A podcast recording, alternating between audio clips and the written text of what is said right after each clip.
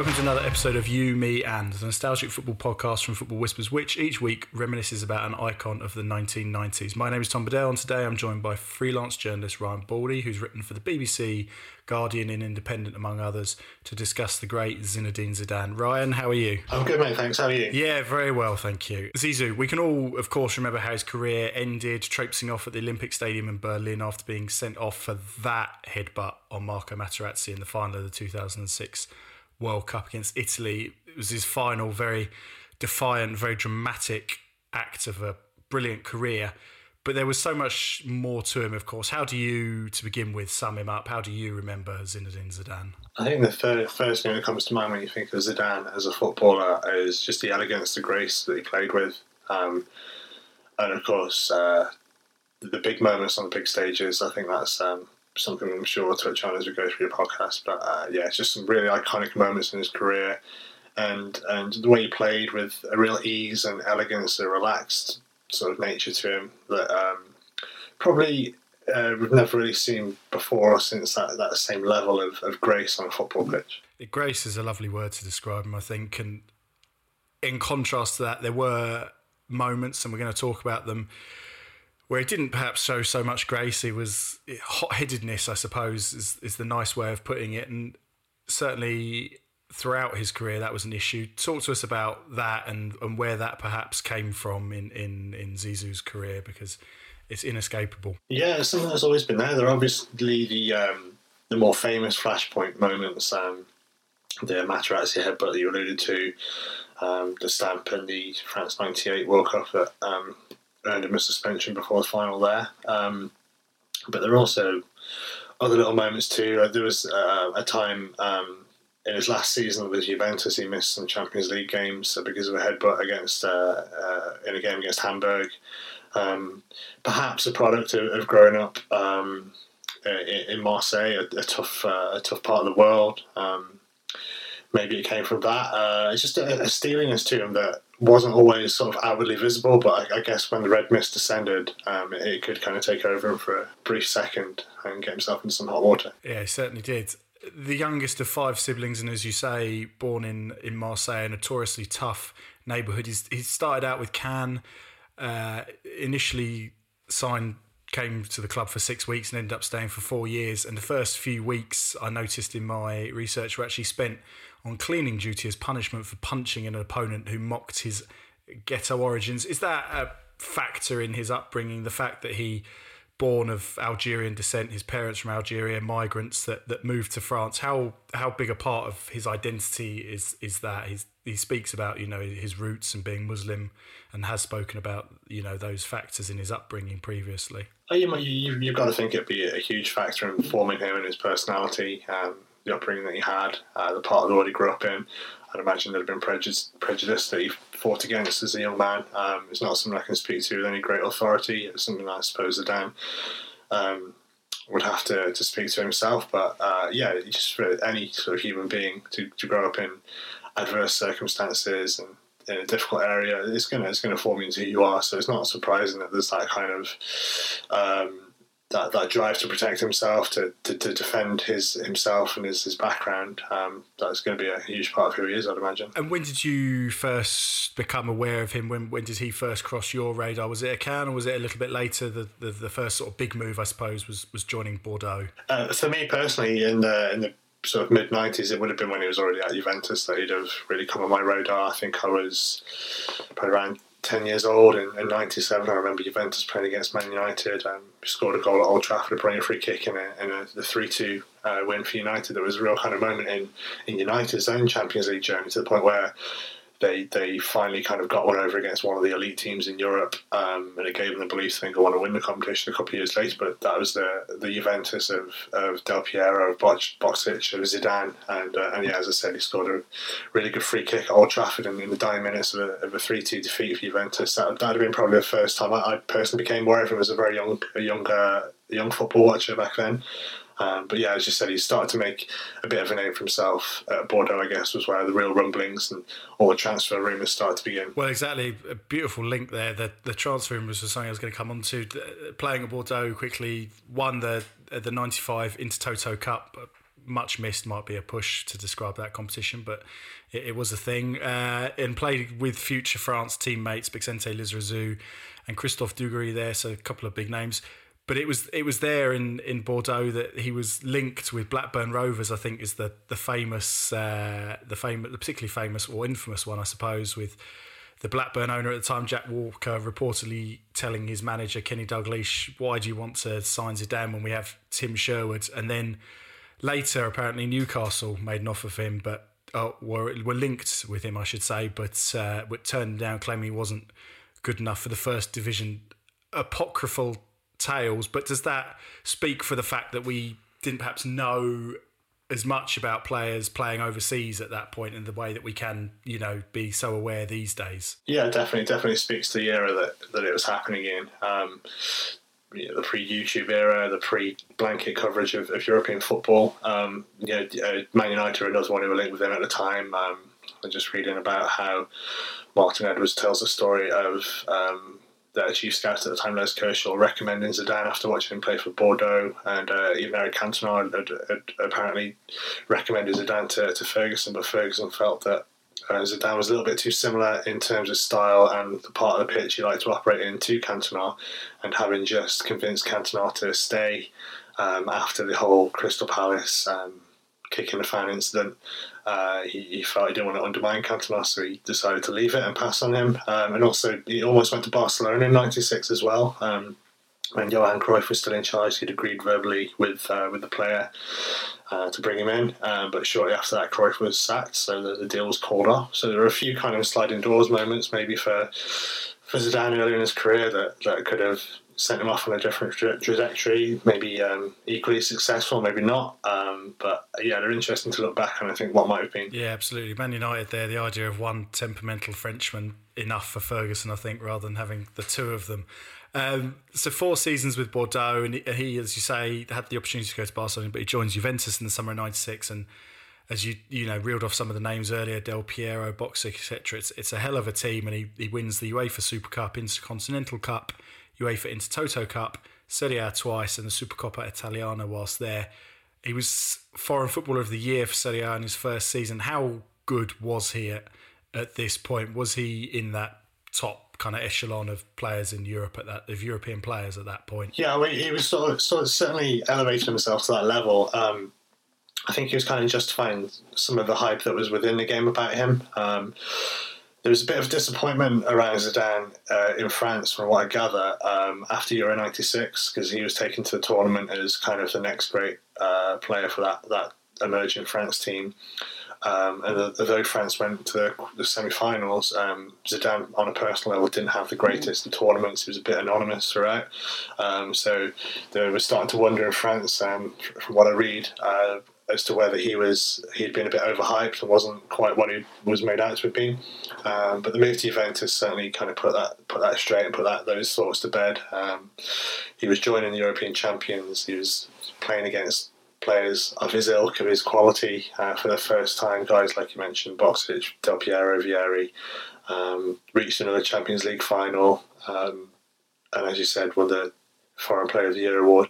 Uh, but perhaps the the um, indicator that he, he wasn't quite um, the finished article just yet was in the way that he was um, shut down by Paul Lambert in the in the Champions League final in the three one loss to Dortmund. Um, Lambert really marked him out of the game in a way that um, maybe a few years down the line he might not be able to. Uh, we think of Zidane rightly as this uh, as, perhaps the ultimate big game player, the man for big occasions, the man who really does turn up when, when the chips are down. Um, but on this occasion, uh, he, like I said, he was he was marked out of the game by Paul Lambert. Um, so maybe that yeah, maybe just showed that there was still still a way to go for him at that point. Yeah, it kind of sounds. With the benefit of hindsight, you know, 20 years later, it does sound kind of ridiculous to say that Zidane was marked out of a game by Paul Lambert, doesn't it? Um, from there, obviously, they, would lost that 97 final, as you say. The following season, they win Serie A again, make another Champions League final, and lose to Real Madrid once more. But by the end of, or by 98, he's the FIFA World Player of the Year and he's won the Ballon d'Or. How big a year, without venturing into France yet, was how big a year was 98 for him in, in, in his career? It was huge. It was it was a time that he really announced himself on the world stage as being one of you know the absolute elite, if not the best player in the world. And I think obviously the World Cup was the biggest part of that. Um, certainly in that era as well. I think anytime there was a, a, major tournament, it went a long way towards determining who was going to be winning the individual awards at the end of that year. So uh, I think without the, the World Cup win, um, whether he would have had enough credit in the bank to to win the Ballon d'Or and the World Player of the Year awards, um, perhaps not. But um, you know, once you factor in what he did on home soil with France that year, um, he really did sort of announce himself on the world stage and start to start to really write his legacy. I think. Yeah, no, absolutely. Well, we can't ignore the World Cup any longer, and we will discuss that after a short break.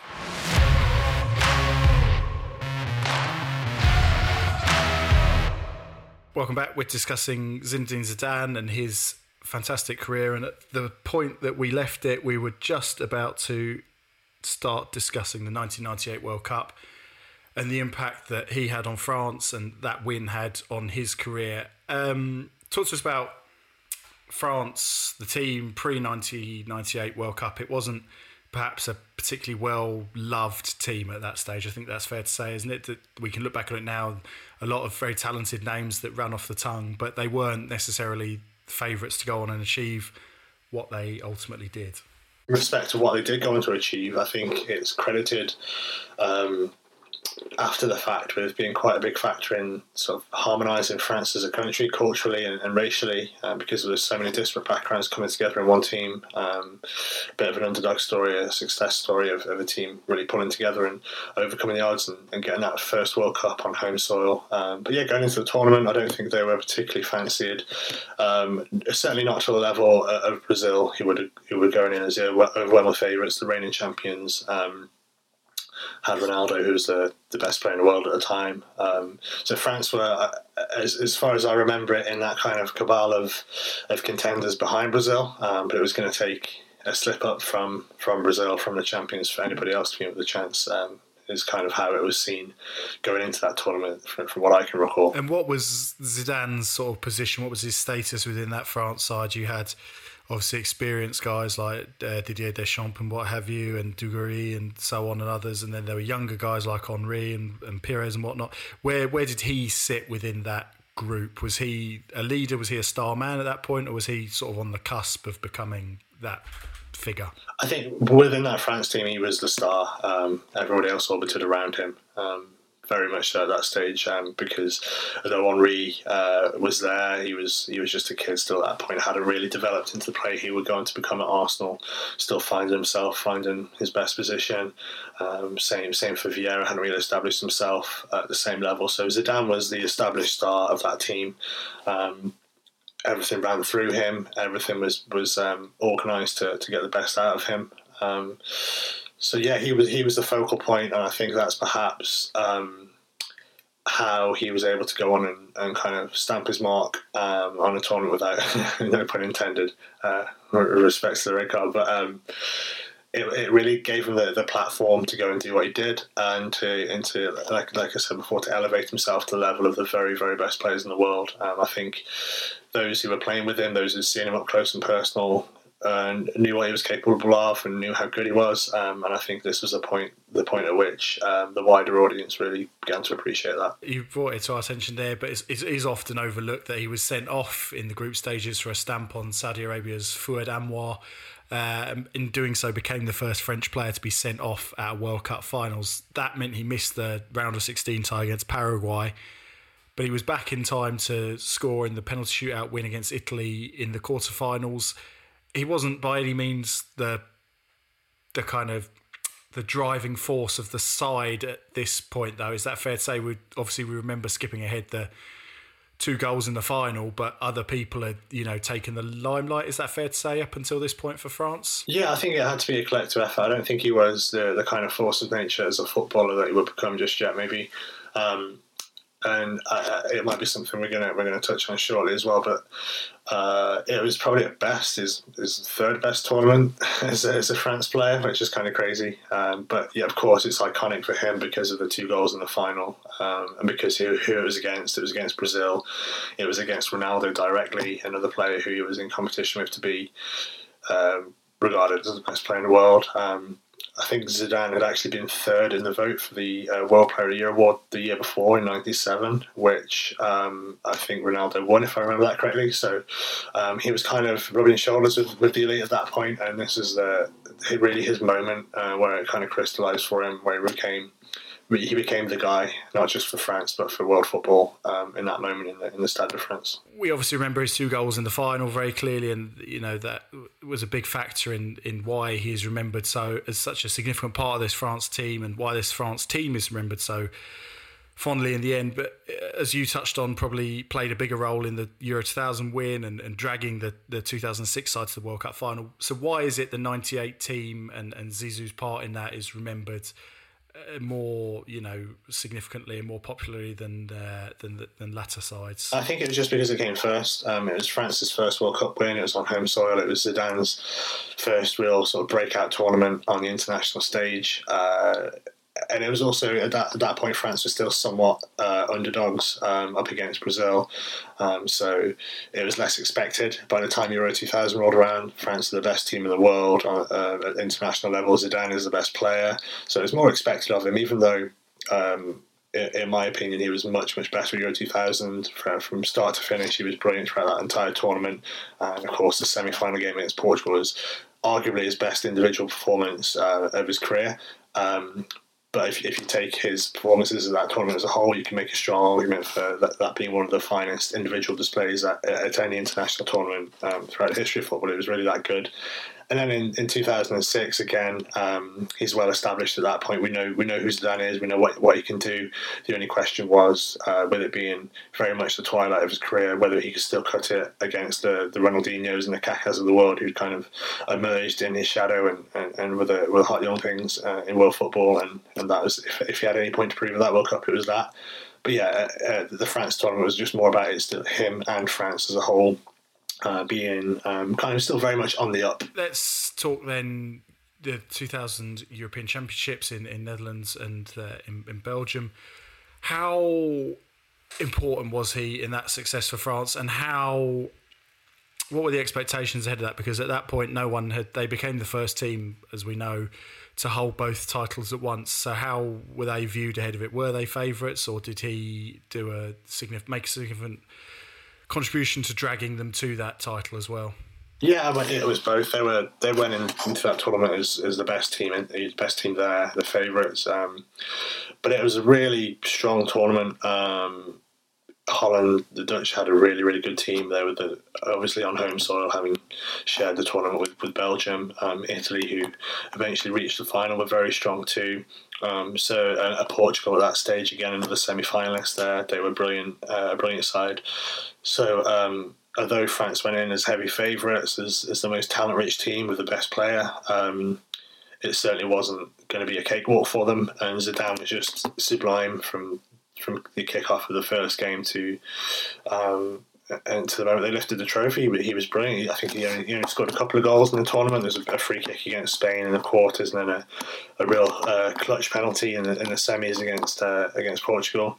Um, but it was his all round game. He was controlling games. He he just couldn't get the ball off him. His control, his skill, his vision, his passing is where everything that we knew Zidane could do by this point. We were well aware that he could do all these things, but he just brought them all together at the highest level and was consistent throughout the entire tournament. And, and it was it was breathtaking to watch. It really was. Yeah. Uh, named UEFA Player of the Tournament, and the UEFA website at the time stated in Belgium and Netherlands, Zidane dominated a major championship in a way no individual had managed since Diego Maradona in 1986. Is it fair to say that tournament's remembered as his, that he was the the outstanding player and you know the the force that drove France forward? Yeah, I think so. Maybe not as much as 98 is, but um, it should be. It should be more so, uh, as we discussed. Um, yeah, he was he was phenomenal. It was, anyone who, who experienced that tournament, I'm sure um, one of the first things that springs to mind is just how great Zidane was throughout it. So yeah, it has to be regarded as Zidane's tournament, and rightfully so. So after the 2000 European Championships, France have won. Zidane is great again. He moves to Real Madrid in 2001, and it's very much the Galacticos era at this point. You've got Casillas in goal, obviously, Roberto Carlos, even uh, Fernando Fernando Hierro, Steve McManaman, Luis Figo, Guti, Solari, Makelele, Raul, Morientes. You know, it's it's an incredible team. And uh, Real Madrid think, you know, we need to go out and bolster this team. So they spend a world record fee on a Ronaldo, on a Zinedine Zidane very much in his pomp. How good was he at this and What was his status in the in the European game? Uh, this was probably pretty much his peak. That that kind of first year or so at Madrid. Um, again, with, with the with the struggles Ronaldo was having at the time, um, Zidane was was the consensus best player in the world. Um, went for a world record fee, uh, and, and it, it, was it was fitting. It was the Galacticos era. They, they signed Figo the year before. They went and got Zidane this year. Um, you can see what they were trying to do, what they were trying to build, and and it was it was a huge statement. There couldn't have been a bigger statement to go and spend that kind of money on on that kind of player. Um, and yeah, I mean he lived up to it in those first couple of seasons. Uh, won the won the Champions League in 2002, scored that phenomenal volley in the final at Hampden Park against Bayer Leverkusen, and um, yeah, he just you know lived up to the hype. It was um, an interesting era for Zidane as well because um, he's kind of a, fascinating, fascinating player to look back on because I think um, our memories of Zidane sometimes paint a rosier picture uh, in, in, hindsight because we remember those moments like that goal in the in the final. Um, but but there were the times where games were passing by, he would drift in and out of games, and also times where it felt like seasons were passing by, and that certainly happened a couple of times in Madrid, as it as it had at Juventus once or twice. Um, but but for those first two years, I think he produced his best goals returns, particularly. Um, uh, specifically, um, that first and second season, Madrid scored 12 goals in all competitions, which was um, the, the, equal best of his career, equal with his last season at Bordeaux. So you, this was Zidane at his peak. Um, whether yeah, there were flashes before, there were flashes after.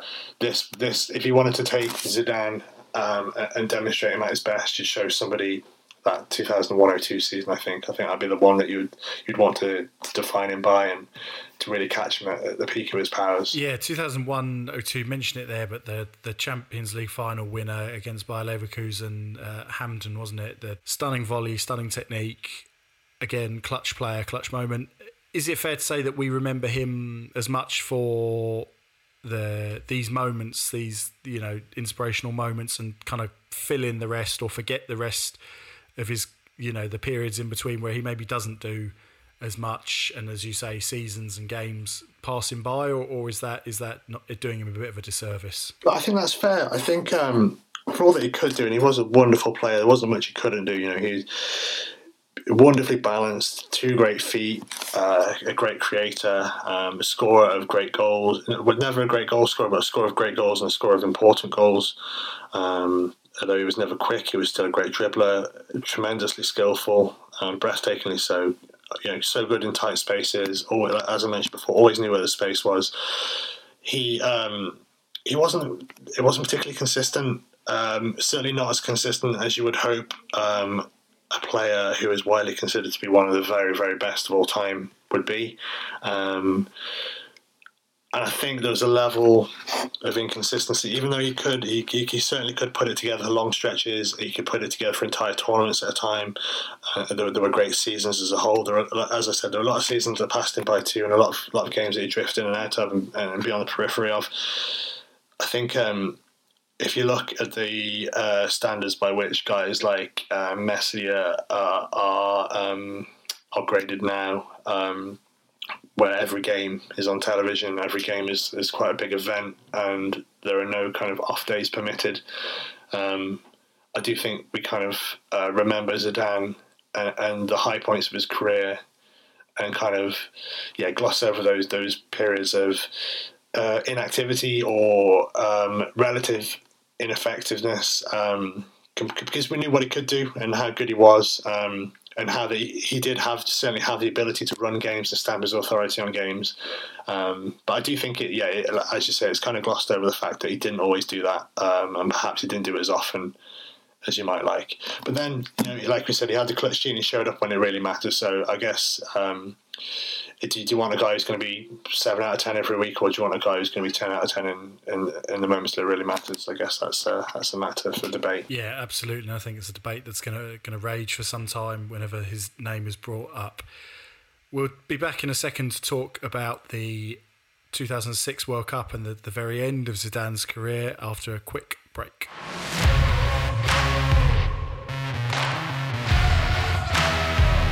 Now, obviously, this is a 90s podcast, but we are going to go beyond, as we have already, into the that decade, into the 2000s. 2006, after disappointment at uh, 2002 World Cup, let's just briefly mention this. They obviously crashed out in the, the group stages and didn't do especially well at Euro 2004 either.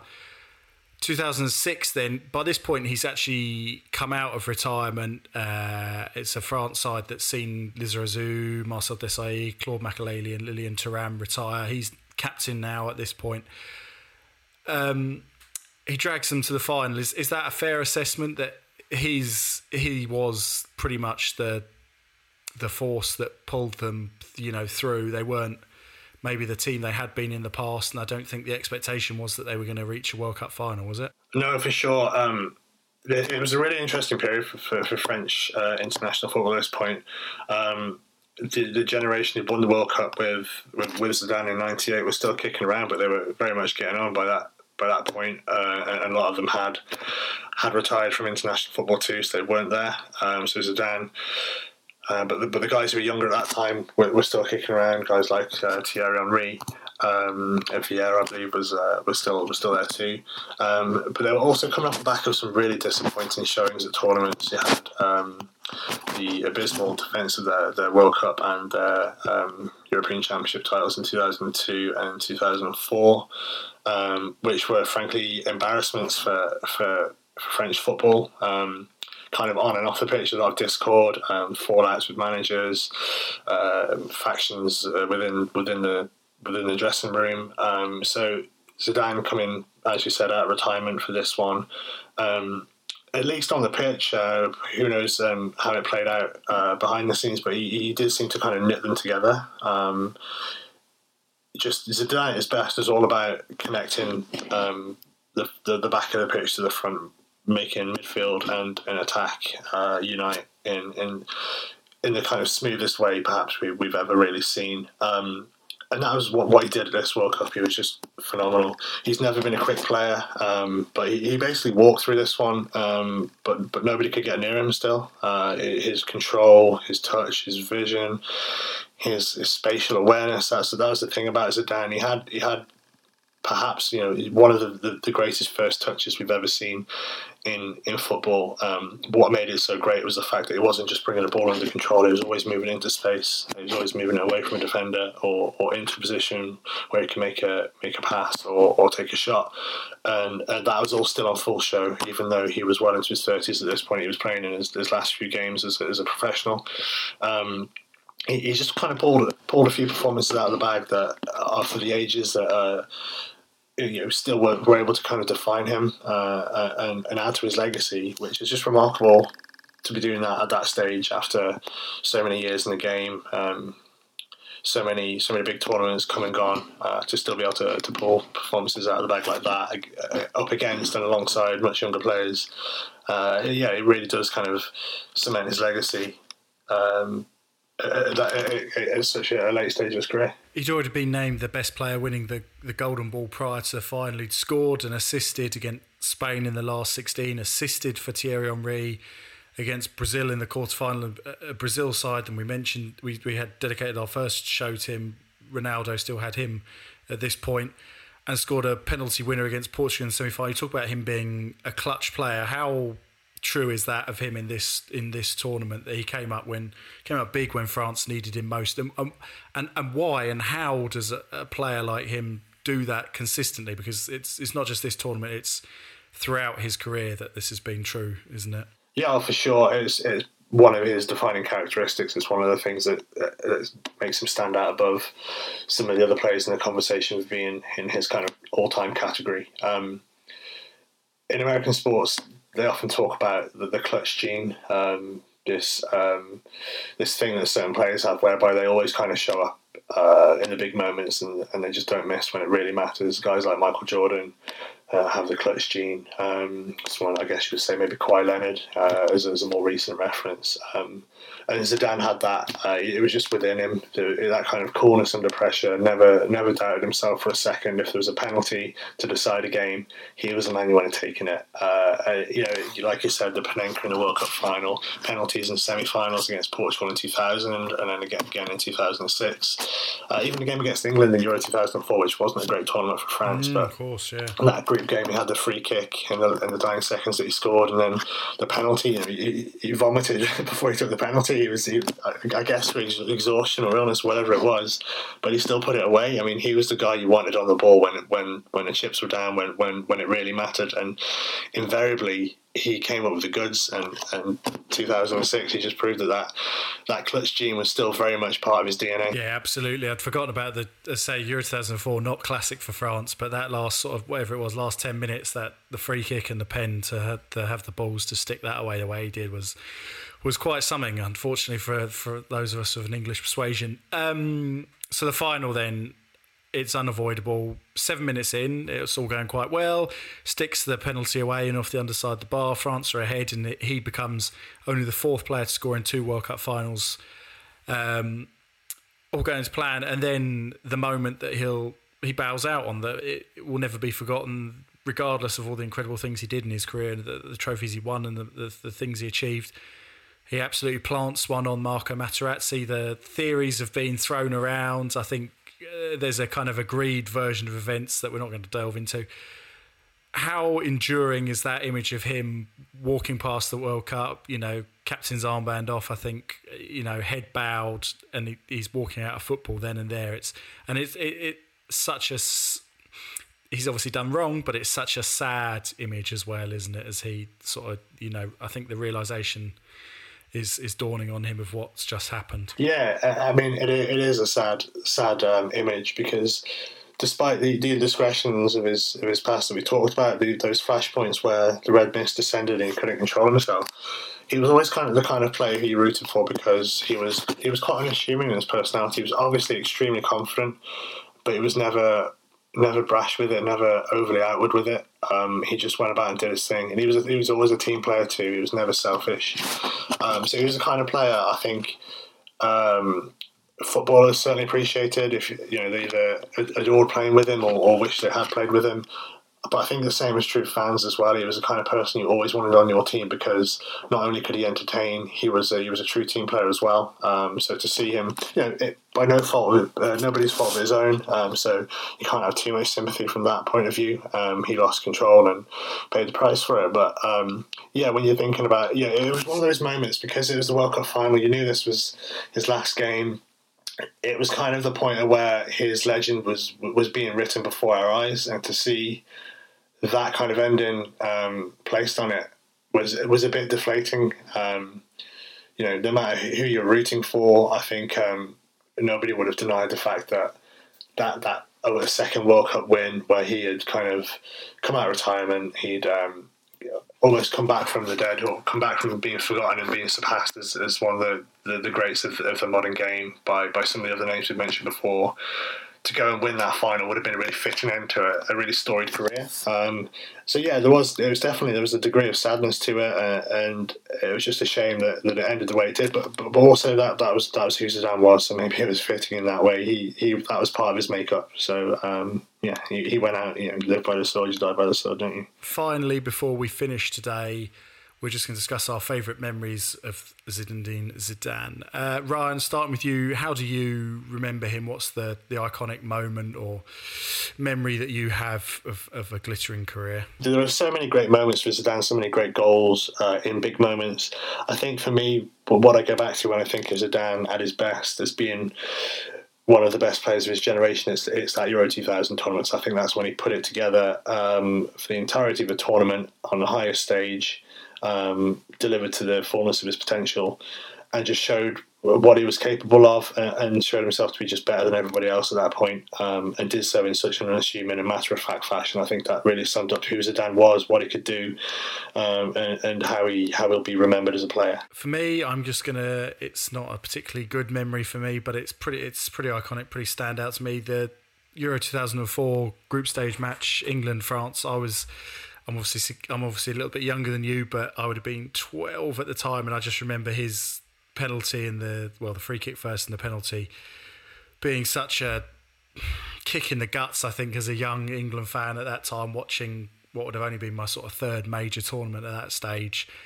And the absolute you know the slabs to stick the penalty away. And as you said, rightly said, that he, he did throw up beforehand, but he still composed himself to tuck the penalty away and to snatch victory from the jaws of defeat like that. Was quite something. And although they uh, France obviously had a pretty wretched Euro 2004, it was a it was a standout moment of that tournament uh, as a whole.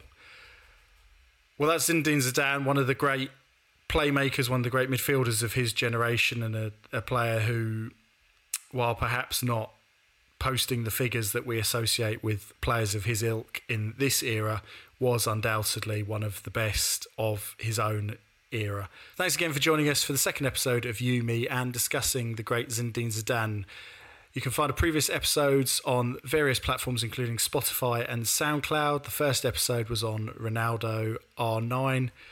If you've got any recommendations for players that you'd like to hear us dissect, then do tweet us at Football Whispers, which is at FB underscore whispers, and we will endeavour to cover them in a future episode. Ryan, thank you very much for your time, and we will speak again soon. Take care.